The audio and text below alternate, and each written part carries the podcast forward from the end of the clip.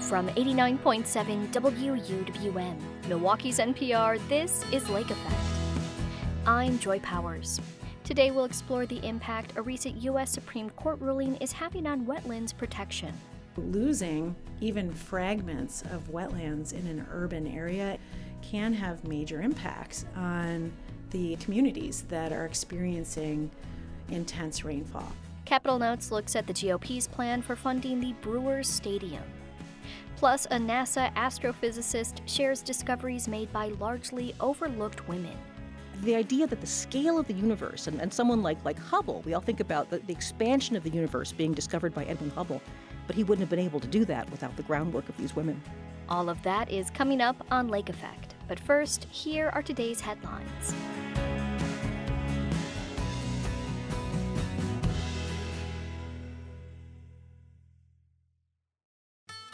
This is Lake Effect from eighty-nine point seven W U W M, Milwaukee's N P R.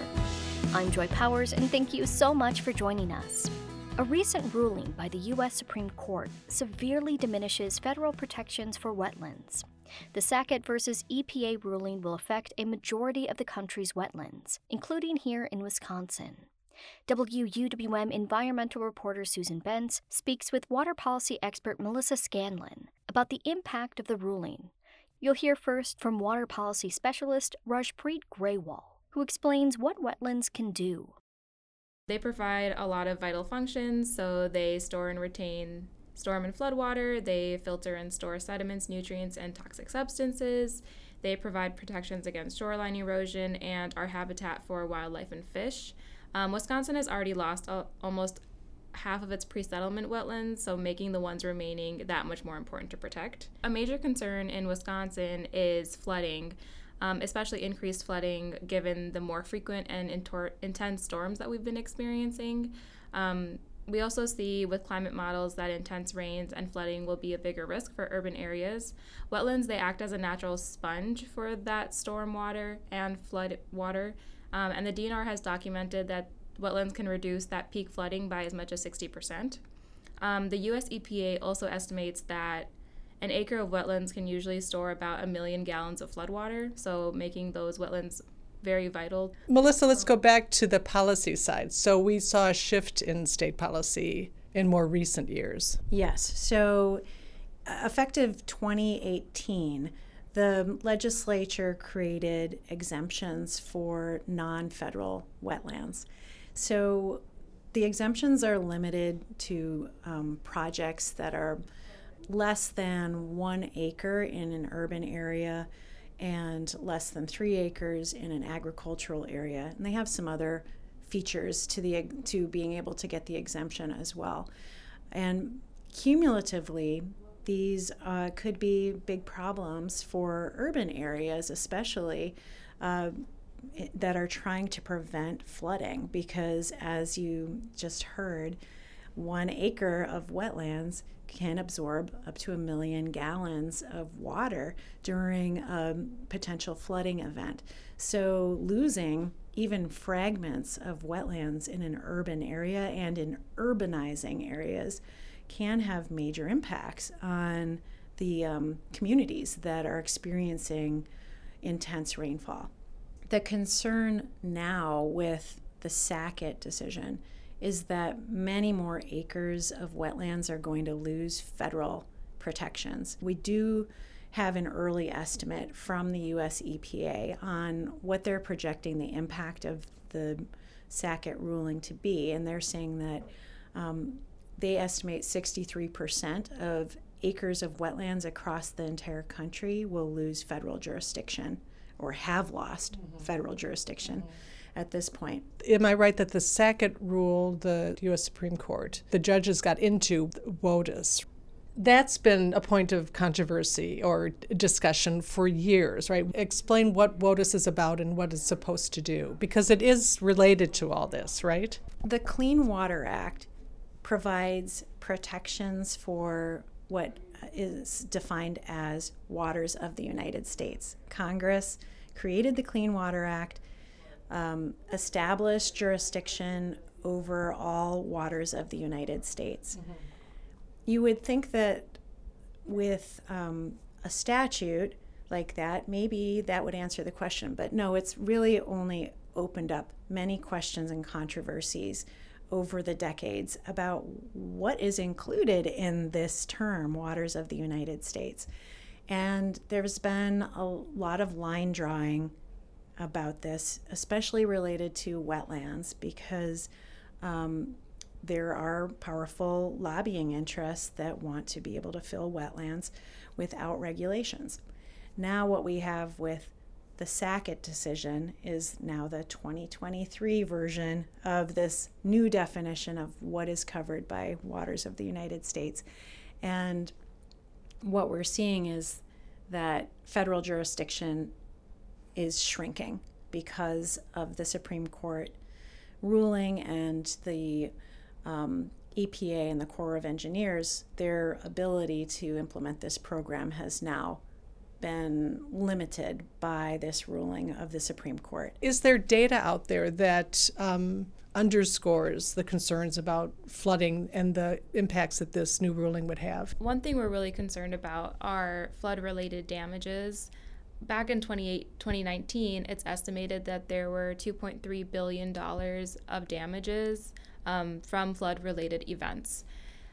Now, in twenty twenty-three, it's estimated so far this year that there's a two hundred fifty million dollars to five hundred million dollars estimate for damages for flood-related events. And we're concerned that that's just going to increase and be a burden to communities and municipalities.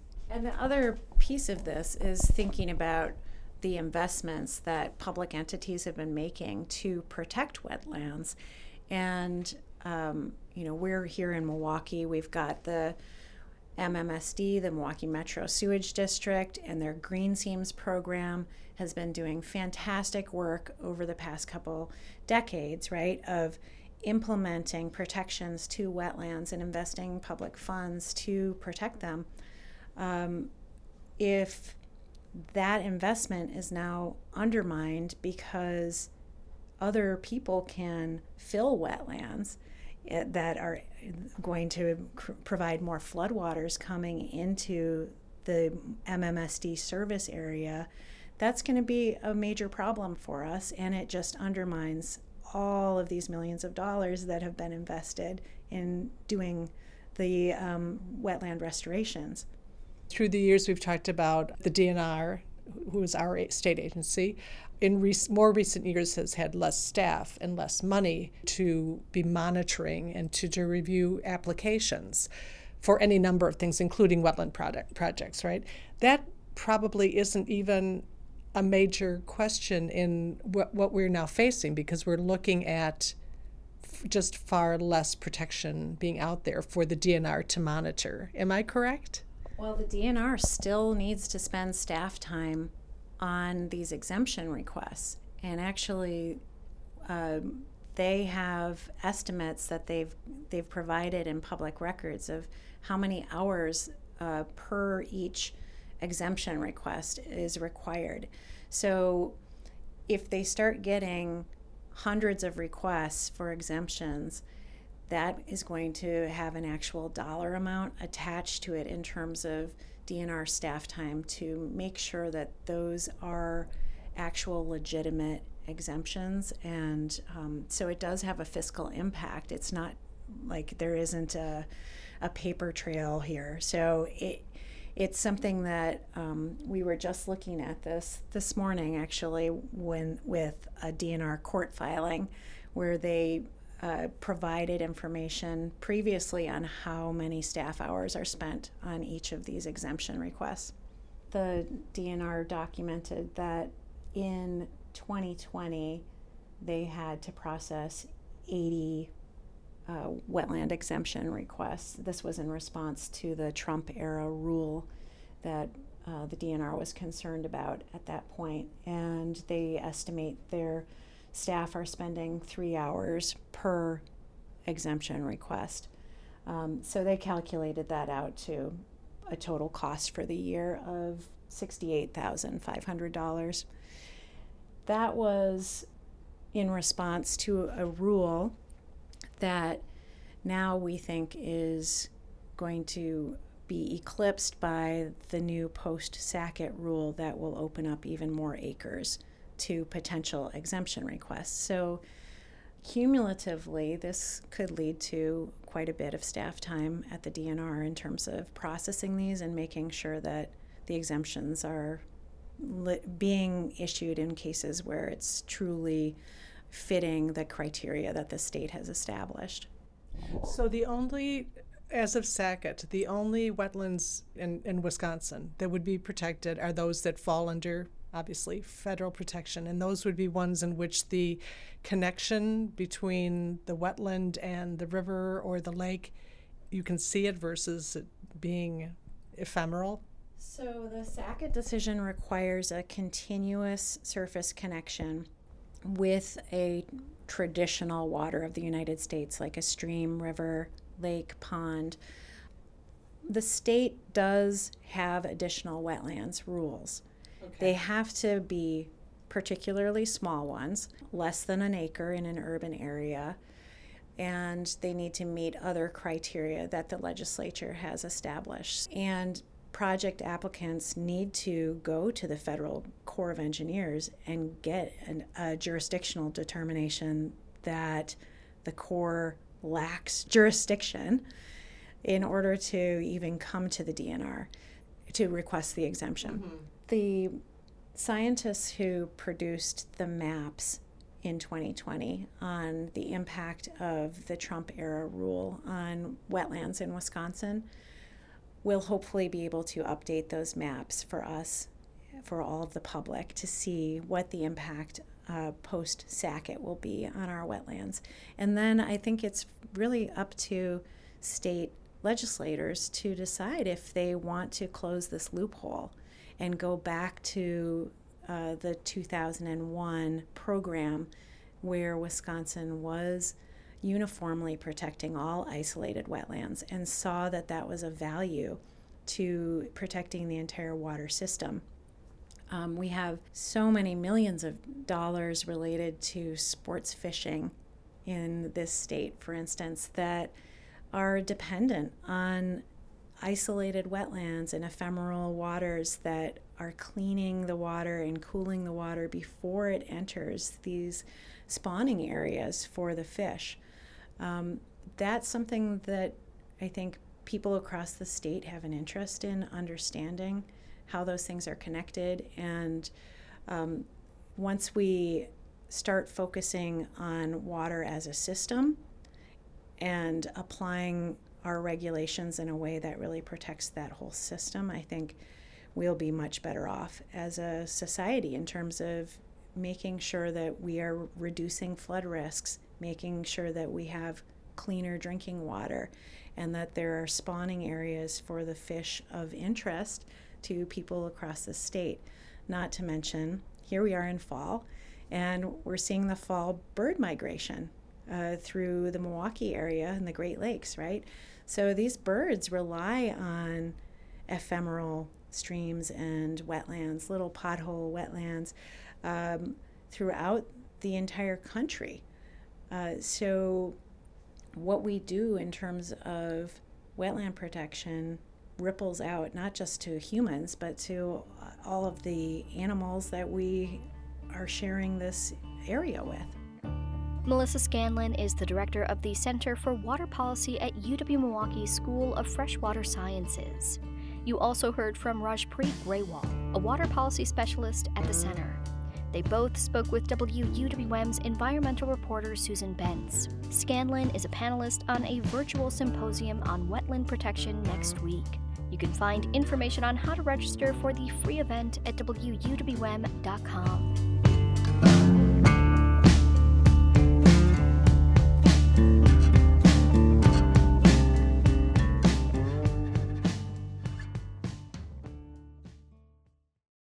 From Milwaukee's N P R, this is Capitol Notes. We break down the big political news affecting Wisconsin. I'm Ayan Silver, speaking with J R Ross, editor of Wis Politics dot com. He provides a roundup of the Wisconsin developments you need to know. Here's our latest conversation. Hi, J R. Thanks for joining me. No, anytime. So much has happened in the past two weeks. Let's start with the Brewers Stadium funding developments. G O P lawmakers are pushing forward a bill that asks Milwaukee County and the city to cover about two hundred million dollars of the more than seven hundred million dollars deal funding the stadium. What are the key points to know about this? One, where are they going to find the votes in the Senate? And two, how are they going to change this package to make it more palatable to Milwaukee? And so, and they're related. Looking at the Assembly, uh, Assembly Speaker Robin Vos is behind the proposal or is on board with it.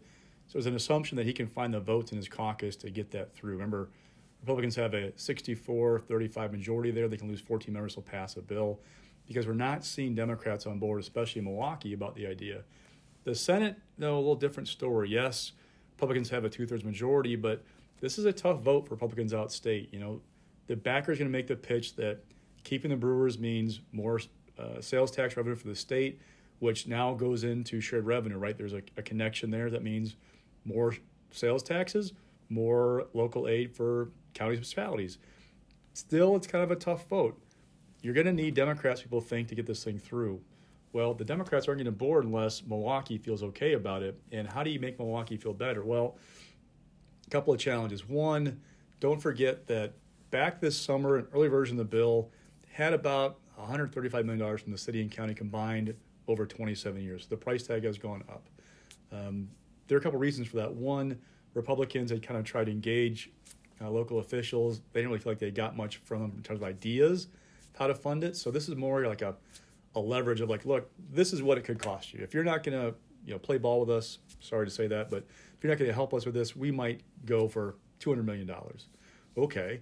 So the price tag could go down. It also depends on how they fund it, like the locals, right? So the city and county, could they bond for the money and pay it all up front and then have a smaller price tag overall? Well, the challenge is uh, interest rates are pretty high right now. And two, the city and county don't have really great Uh, credit ratings. So that might be a, a, a not a very appealing option. Could the state give locals a loan, like a low interest loan, and say, okay, here's your money up front. Um, you pay that and pay us back over time. Maybe. They got to find something like that to be more palatable. Also, the bill as written now doesn't have a spot on the board overseeing the district for local officials. Republicans say, oh, we just take one or two from the governor, because right now it's four points from the governor, two each from the leader of the majority caucus in the each house legislature, and one from the team. Oh, we'll take one from the governor, maybe, or two from him, and that would be okay. Well, Milwaukee wants a voice, a seat at the table to do this. Also for Milwaukee, they just got the sales tax money to address their pension costs, just got more shared revenue. Now you're going to come in and ask for more money. That's going to be a challenge. And Democrats are looking for what can the Brewers do. The idea of a ticket tax has been raised. Brewers aren't thrilled with that idea because more expensive you make it to go to a game, the fewer people might go. Don't forget, Milwaukee is in the smallest T V market in the league, or one of the smallest markets in the league. They don't get as good a T V deal as the Yankees, for example. They need butts in the seats. Also, they need uh, revenue from parking. The mayor floated the idea of having some kind of a district, you know, use the parking lots for a district. Well, the team talks about tailgating culture, but also that's revenue for the team. So what can the team do to make it more palatable as well? That's a big question. So lots of moving pieces, and there's a sense of, oh, we get something done by the this fall. Well, they break for the year in mid-November. So that's a short window to move a big bill like this. It could be a challenge, especially if you don't get Democrats on board. Right now, Democrats are going, we, we're not there. You got to do something to make it more be- better for Milwaukee to get us on board. The the G O P plan is about fourteen percent privately funded and about eighty-six percent publicly funded. Why is that? Uh, you know, they're basing it off of how much revenue the state would lose if the Brewers went away. So the state's component essentially is if you take the income tax off of player salaries and personnel from the Brewers, as well as, remember, it's called a jock tax. So if you're a visiting player from the Cubs or um, the Cardinals and you come into Milwaukee, you actually pay tax on what you earn for that game you play in uh, American Family Field. So they take that and say, look, this is our state contribution. We lose it anyway. Let's put it toward our share. Um, the city and county, it's a little bit different story. Again, they talked about a smaller component before, but also it's tied to like a projection of here's what you're getting off of the stadium uh, being there. If you don't do this, it would go away. So we should have some of this money going toward stadium. The challenge for Milwaukee, for example, the Common Council, I think half the members put out statements saying, look, we're still paying a million bucks a year or more toward the original cost of building the stadium. Now you want more money. So this is a challenge for them, uh, to say the least. And a key component of the bill that you've talked about is that Milwaukee sort of local contribution. Some are wondering why Milwaukee's suburban counties are exempt from the local contribution, in the sense of Ozaukee and Waukesha counties would pay as much as, you know, far-flung areas of the state. And then Milwaukee County and the city would have to give up some of their shared revenue that they just got from the state. What are you hearing about these kind of equity arguments? Go back to the mid nineties when they approved a five-county sales tax to originally build the stadium and put money aside for maintenance. There was a little recall election in Racine County happened to take out a state senator who who was against the plan but then voted for it in the end. That paved the way for it to happen. There's a real blowback. If you try to implement that uh, sales tax again, for example, as five counties, you'd have a world of trouble. The team doesn't want that sales tax to come back. They're opposed to it, so that was an option, but that has been raised. Why isn't there a contribution from the surrounding communities? Because it isn't really like most people at the game are from Milwaukee, the city proper, right? They're coming from around uh, the state, uh, around the region, but that's just not in the cards right now. And, you know, honestly, for any suburban Republican, that's an extra tough vote, right? Because it's not in your it's not in your county. How would you support that if they're trying to ask your constituents for money for a, a stadium in Milwaukee? But what are you seeing as the response to the Milwaukee criticisms from people in Milwaukee that simply asking for the city and county to fork up two hundred million dollars to pay for this is just not feasible? Uh, Republicans, you know, they, they think they have time. They can negotiate something. You know, they're gonna, they feel like they can get something done. The question is, what's it look like? Um, and quite frankly, the I've gotten feedback that the team could have done a better job of kind of selling this from day one of like how it would contribute to this or what its piece is. I don't mean to dismiss one hundred million dollars, but there are very wealthy people on the team. Um, in the uh, vein of bad timing, uh, one of the minority owners put up his home for sale in California for seventy-five million dollars. That's not a great look when you're trying to convince people that you need public dollars to pay for a stadium maintenance, not construction, but stadium maintenance. Oh, by the way, the Tampa Bay Rays, uh, they're trying to build a stadium.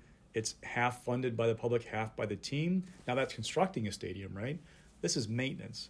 Uh, there are also concerns like how the deal exists. Right now, the reason why we have to do this as taxpayers is we're obligated to. There's a contract that says this stadium board would keep now American Family Field in the upper quarter of ballparks in the league. You have to basically pay for upgrades to keep them kind of competitive with other places. There are some lawmakers who want that to go away. Like, that's driving some of these costs. It's not just about fixing the roof or taking care of the windows. It's become, you know, scoreboards and ribbon boards and all these kind of bells and whistles that people are like, why are taxpayers paying for that? So that's something to watch as well. Like, do they negotiate changes to the lease, the contract, so that it's not the way it's been for the last twenty-five years? You're tuned into Capitol Notes. I'm Mayan Silver, speaking with J R Ross, editor of Wis Politics dot com. Moving on to the redistricting case developments, um, in the last episode, we talked about the G O P's impeachment threats against Justice Protasiewicz, who they want off of redistricting cases before the court. Since then, at the behest of Assembly Speaker Robin Vos, the Assembly passed an Iowa-style redistricting reform plan that takes the power of drawing maps out of the hands of lawmakers and gives it to nonpartisan staff. Democratic Governor Evers has all but promised to veto the bill. What can you tell us about this? Well, this is in some ways an off-ramp for Robin Vos from the impeachment talk. It's also a way to put Democrats on the defensive. So, so what Democrats first? If you've given Democrats this bill three years ago, they would have jumped at it. They would have said, this is great because it gives us a shot at a better map than what we're getting from Republicans. The thing, though, is they're going, but I'm going to get a better map from the Supreme Court. Now, you never want to assume what a court's going to do. The Democrats are thinking, okay, we've got the majority of this court for the first time. We have two lawsuits pending. Um, we see a path to a better map. Because if you draw a map right now based on geography, compactness, various um, you know, factors, you would get still a pretty Republican map just because of the way people live in Wisconsin. At the same time, I can draw you a fifty-fifty Senate map in my sleep. It doesn't guarantee Democrats a majority. It gives them the opportunity to, in the right environment, win enough seats to be the majority.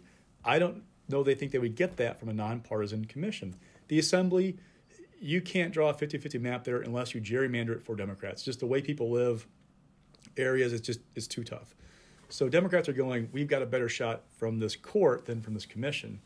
For Republicans, they know impeachment's not a great issue for them. They feel like it's a political loser. How do they get out of that box? Well, this is a way to do it, to say, look, if you give us this, we'll we'll pass this bill, we'll go to this system. It short-circuits those lawsuits. We avoid uh, all these attorney's fees we're going to pay for lawyers on that. Also avoids the four million dollars being dropped on Republicans' heads right now as we speak in various ads targeting them on impeachment. Also, there are real questions if the Assembly has fifty votes to impeach Protasiewicz and then put it to the Senate. We're pretty sure from talking to Republicans in the Senate, there aren't twenty-two votes among Republicans to remove her from office. Uh, in the Assembly, could they get to fifty? Maybe. So the challenge for Robin Vos is, if you look at his comments closely, he's always said, I don't want to impeach Protasiewicz. I want her to recuse from the case. If she steps off, this all goes away. Now, it may might go away in this case, but other cases that deal with election issues or political issues, when would it stop? They would probably try to, you know, pressure her to recuse in multiple cases. That's besides the point. But for Vos, how do you have the impeachment box? Because if we get to impeachment, um, it can be challenged for him. So there's this thought that the worst case scenario for Robin Vos is Protasiewicz says, I'm hearing the case. The Supreme Court takes it, and the Senate hasn't acted on this redistricting bill yet. Then what do you do? Do you try to move forth impeachment? Oh, by the way, you've got a panel of three justices, not retired justices, advising you if you can even, you know, do it. You got questions about votes. So the, the problem for him is if they take the case, she hears it, and he has no grounds to impeach her or no support to do it. His leverage is gone then. So they're trying to find a way out of this situation um, and still come out on top with this case. Now, the court, if it takes this uh, case, if it rules that these maps are invalid, if it puts better maps over Democrats, it's probably the last bit of the story. It'll probably go to the U S Supreme Court. Republicans will challenge them, U S Supreme Court on various grounds, and see if they can get some there. But this is all about how, for Republicans, do you get away from these new maps being in place in twenty twenty-four, because they know, or they fear, the Supreme Court will give a map that it's going to really change the dynamic in the Capitol. Wow. Well, thanks for filling us in on all these details, J R. There's a lot to keep a hold of that's happening in, in Madison and elsewhere in the state. And thanks for joining me on Capitol Notes. Anytime. That was W U W M's Mayan Silver speaking with J R Ross of WisPolitics. You can hear Capitol Notes every other Monday on Lake Effect. In about twenty minutes, we'll bring you the latest Sounds Like Milwaukee, a series where you share your favorite sounds in the community. But first, NASA astrophysicist and Wisconsin native Michelle Thaller joins us ahead of a talk at U W M celebrating women in science. That's coming up next on Lake Effect on eighty-nine point seven W U W M, Milwaukee's N P R.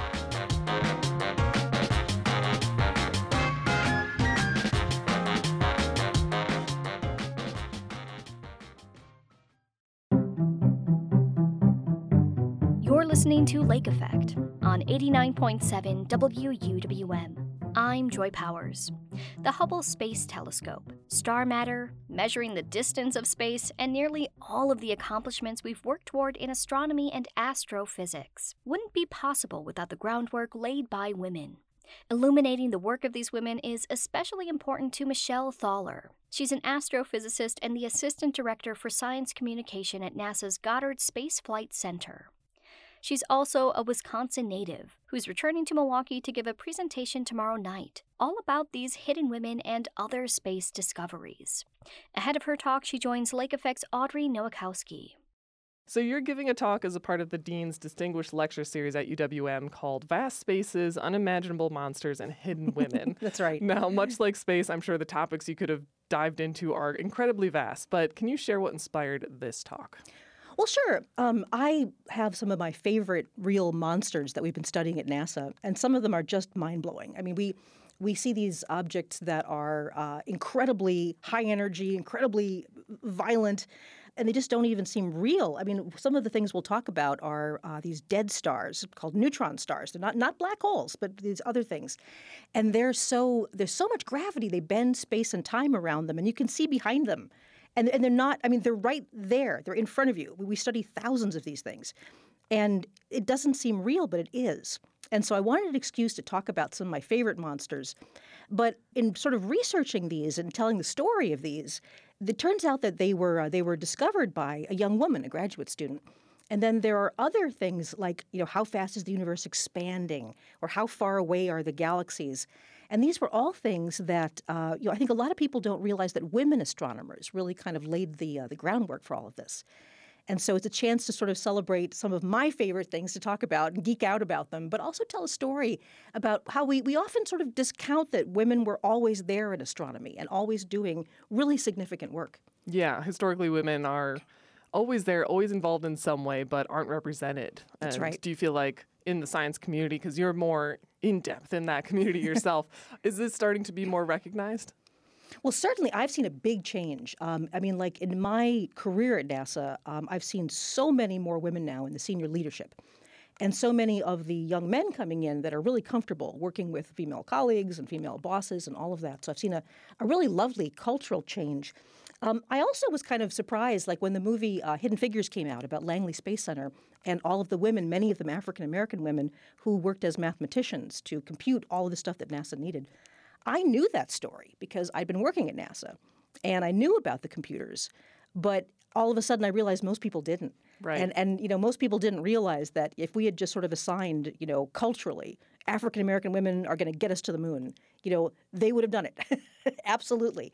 You know, the, the idea that there, there, there weren't these people there and they weren't important all the way through. Mm-hmm. Again, that was something that was hidden, and I, I didn't realize quite how hidden it was. Right. So we're going to talk about some people to bring them to light a little more. And to paraphrase a TED Talk you did, uh, science is all about piecing together the story of where we came from bit by bit. And there are pivotal women who weren't, as you said, widely credited in discovering our story. So we're going to talk about some of them. And we're going to do a loose chronological order here. uh, we're going to start with Henrietta Leavitt. Who was she, and what major contribution to astronomy can we thank her for? Well, sure. Henrietta Leavitt was an astronomer working at Harvard University, and um, and she wasn't the first one either. There was a whole group of women working there. And it went back to a time when the very first giant telescopes were being built. I mean, these were telescopes that were, say, one hundred inches across. You know, the, the mirrors are finally with Mount Palomar, like two hundred inches across. And we were taking these big photographs of the sky. And, and, and of course, there were all of these tiny, tiny little points that were the stars. And somebody needed to go through and classify them and, you know, make this into a catalog and make it make sense. And so there were women working on that. And Henrietta Leavitt was working, you know, round about the turn of the last century.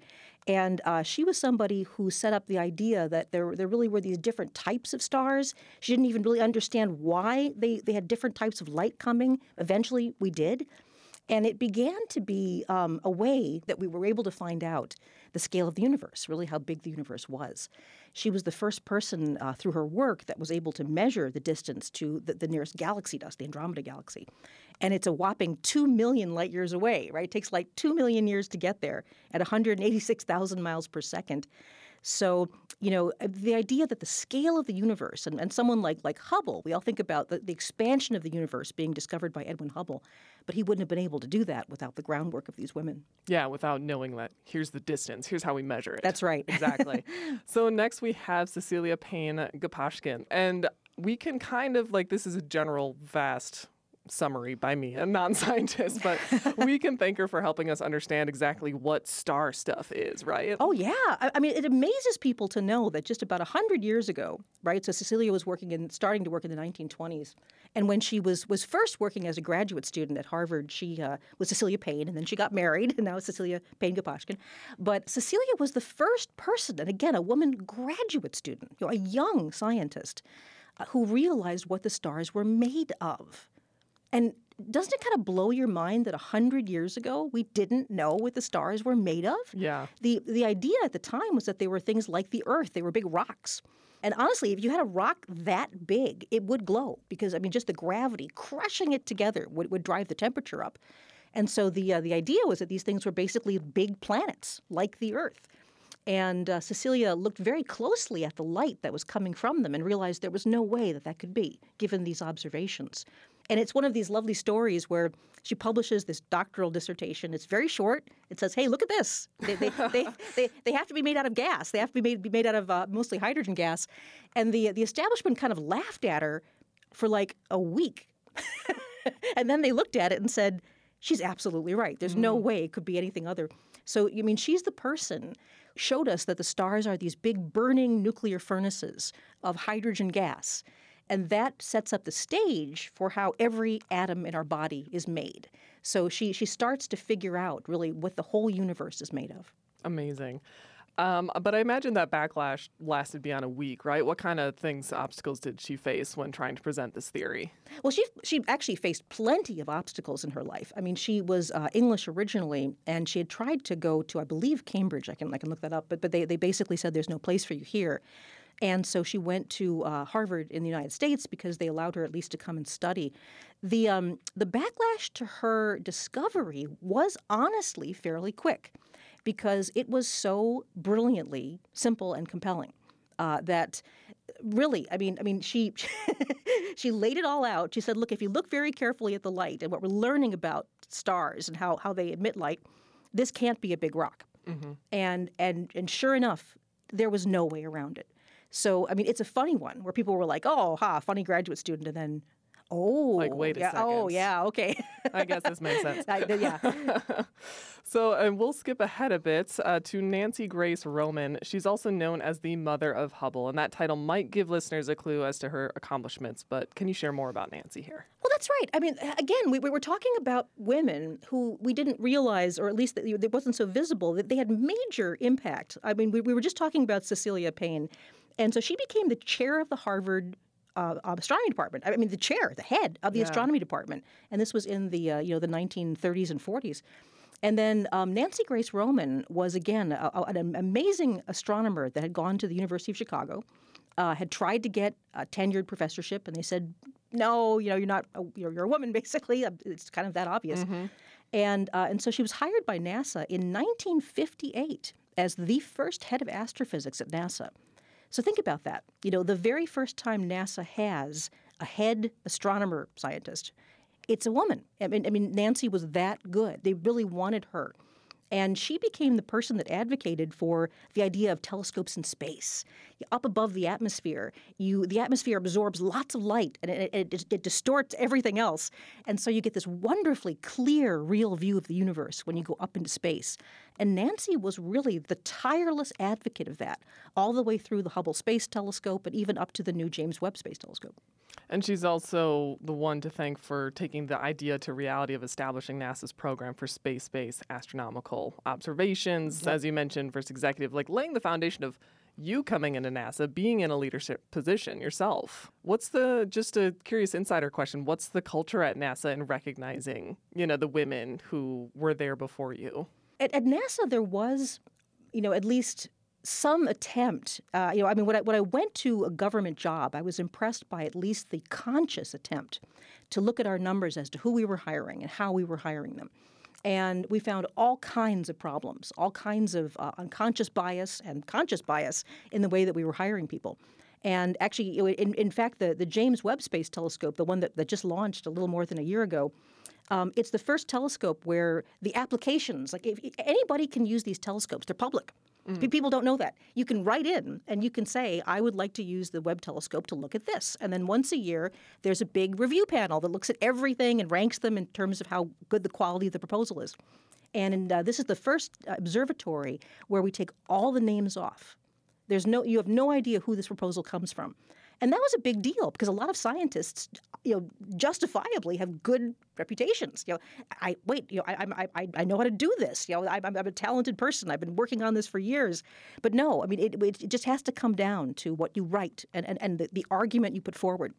And so we have by far the most diverse selection now we've ever had. Uh, not just women, but uh, ethnicities, different nations. And, and uh, the one that I really love is uh, earlier career astronomers versus versus more later career. a lot of people were sort of, I think, kind of banking on, well, I've been doing this for decades. I know what I'm doing, so please give me the time. Yeah. And then w- when you actually have to write a good proposal. That really sifts people out. Yeah. Yeah. So with part of your job, you oversee about four divisions at NASA, and you work to help bring them together to do better public outreach and education. How do you think more people can help build that connection of science and storytelling? Because you do a lot of that personally. You make presentations globally about vast different topics. What do you think is needed to help foster that connection a little better? Oh, it's so hard. I mean, I um, I really sympathize with people that feel that science is not for them, um, because I was I was scared and intimidated pretty much all the way through my science education starting at college. I, I, I did very well in science, and I enjoyed it in high school.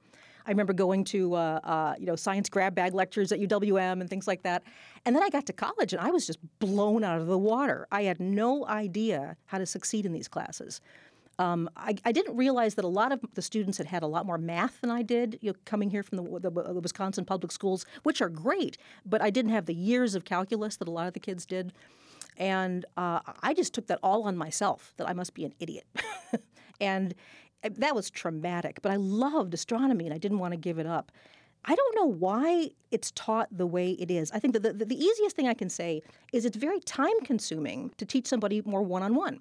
And say, okay, how much of this do you understand now? And then, oh, hey, well, let's fill in this, and and you know, because you I, were kind of left to be like, here's this, yeah. Figure it out, right? Is right. That a generalization exactly. Of how you felt? Exactly, and and I mean, I used to compare it to, you know, I mean, science is is no more difficult than learning, say, a language. I mean, it, it's its own language, and you know, normally people don't say to you, it's like, well, you know.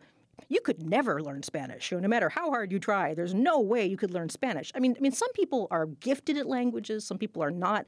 But with practice, I think everybody could become, you know, reasonably functional in Spanish. But what happens if you go into a classroom and the first day someone's just yelling at you in Spanish the whole time and daring, right. daring you to figure it out? And I know the professors really do try. But I think to teach science, it's a personal thing as to how much you understand at a time and how much you're sort of getting at a time. And teaching it in a big lecture scenario, I mean, for, for any kind of real detailed science, I just don't think it works very well. And that's hard, I mean, because professors don't have time or, or you know, we don't have the resources to teach it more one-on-one.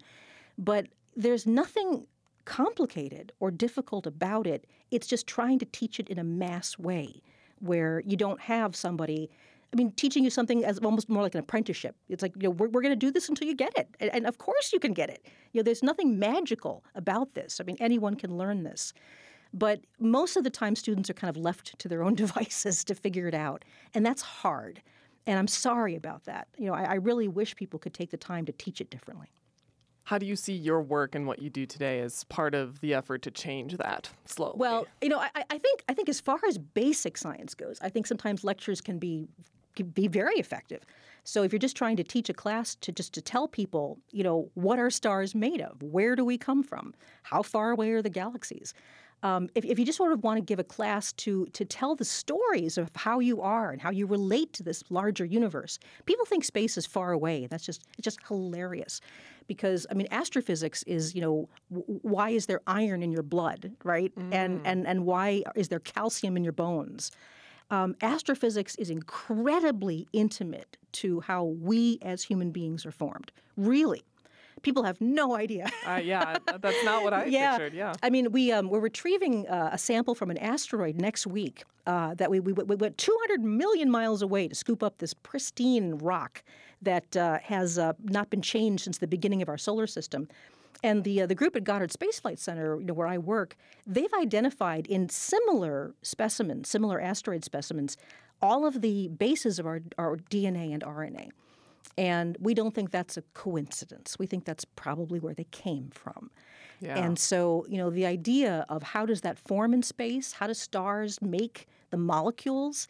You know, I, I studied a, a, a star system in the Orion Nebula about two thousand light years away that it, it actually forms more water. It, it, it forms molecules of water in a, in a very hot, gaseous form, but enough to fill the oceans of Earth sixty times a day.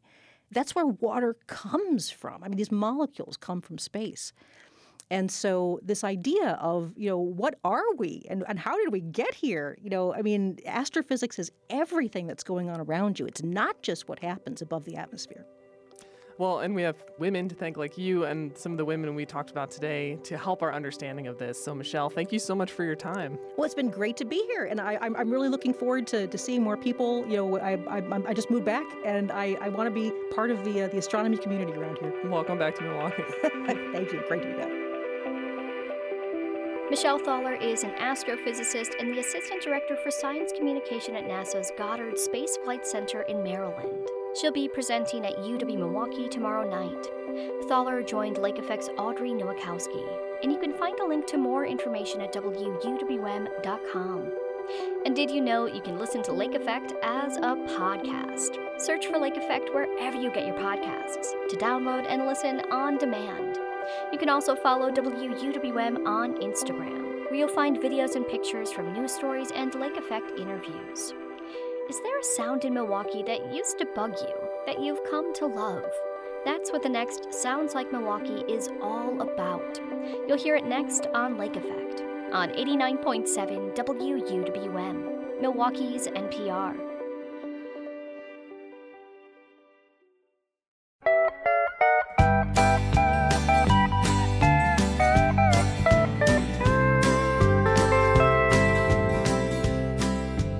Is Lake Effect on eighty-nine point seven W U W M. I'm Joy Powers. Before we close out today's show, we'll hear a new episode of our series, Sounds Like Milwaukee. We've been asking you to share your favorite sounds from the community, like water lapping on the shores of Lake Michigan, or the toll of church bells in your neighborhood. W U W M's Mayan Silver brings you this week's edition, starting with a submission from a local chamber music group. Hi there, this is Stephanie Jacob. I'm the pianist in the Prometheus Trio, and my favorite sound is when we're tuning right before we rehearse.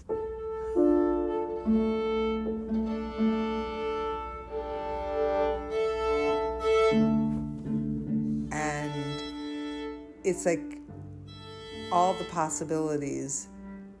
We're about to play all this beautiful music, but we haven't played it yet. And this is before we argue. I mean, my husband is the cellist and I'm the pianist, so of course we argue, and our tolerant violinist just laughs at us. And we know that once we get through arguing, we're going to have a really pretty good concert. That submission is a fairly universal sound, bringing to mind any symphony concert you've ever been to, in the anticipation of hearing Brahms, Beethoven, Stravinsky. We're chugging along with our next submission.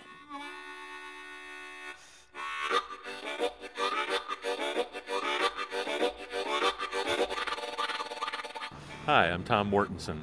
And where do you live and work? I live and work in Walker's Point.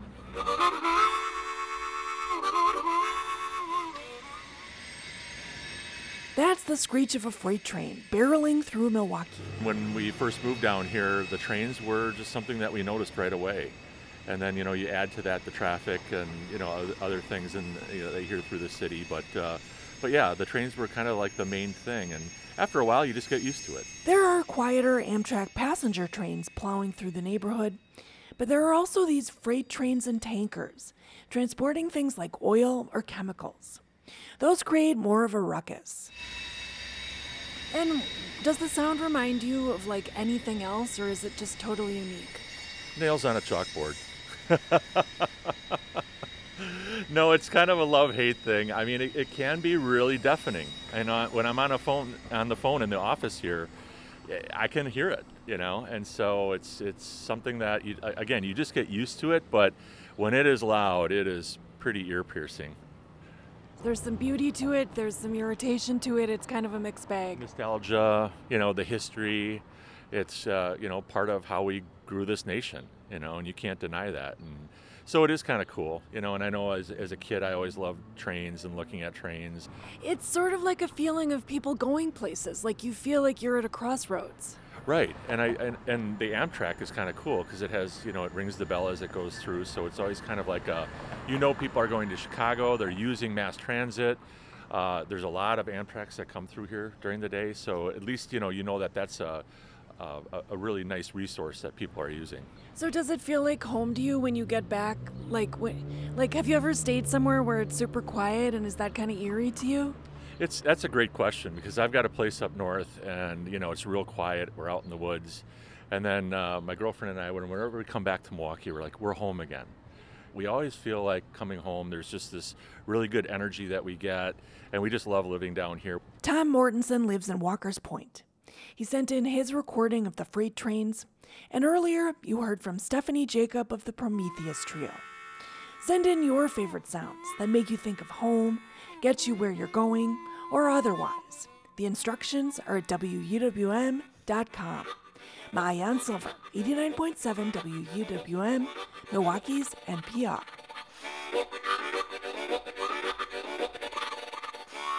Sounds Like Milwaukee wraps up today's show. Thank you so much for being here with us. I'm Joy Powers. If you missed any of today's conversations, or if you'd like to take Lake Effect on the go, download our podcast. Search for Lake Effect wherever you get your podcasts to listen to all of our shows on demand.